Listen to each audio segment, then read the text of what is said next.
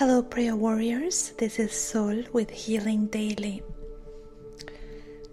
The message for today has to do with generosity, with the topic of giving and receiving, and the topic of wealth. And uh, we turn to a passage in the Wisdom of Ben Sira. And the verse says, My son, if you have the means, treat yourself well. Enjoy life as best as you can. Remember that death does not delay, and you have not been told the grave's appointed time. Before you die, be good to your friends. Give them a share in what you possess. Do not deprive yourself of good things. Give and take, and treat yourself well. None are worse than those who are stingy.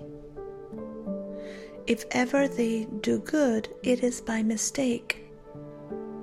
In the end, they reveal their meanness. Misers are evil people.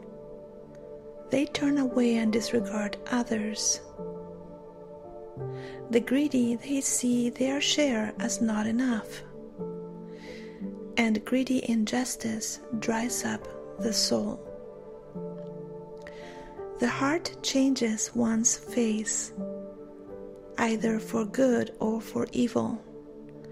The sign of a good, generous heart is a radiant face. Do not deprive yourself of good things, but give and take and treat yourself well.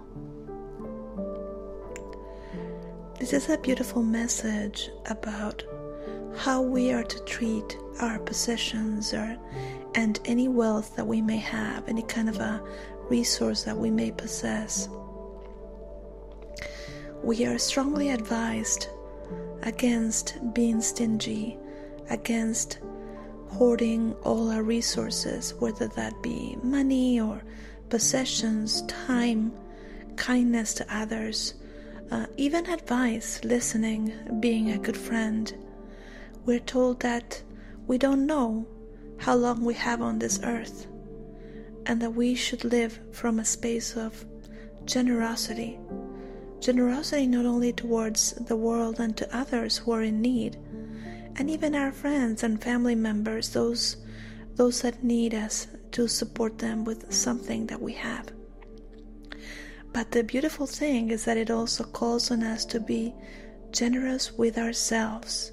It says, Give and take and treat yourself well. It says, My son, if you have the means, treat yourself well, enjoy life as best as you can.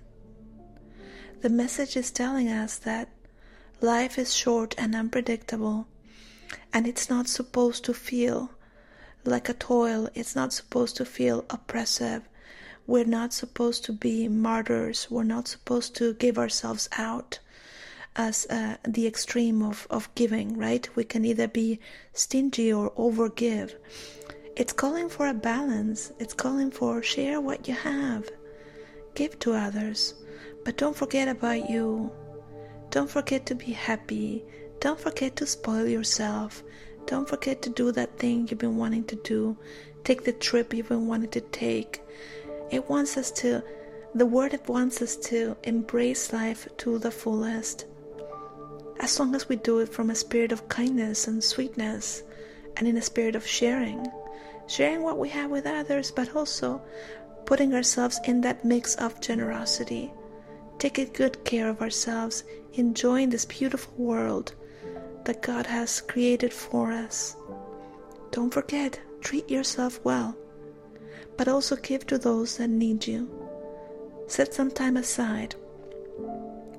Volunteer for a cause that you care about. Make a call to a friend. Share your resources. Lend money if you have some and somebody needs some. Be a good friend. Listen. Spend time on somebody else's project It's going to fill you with so much goodness. And don't forget to treat yourself well. God bless you.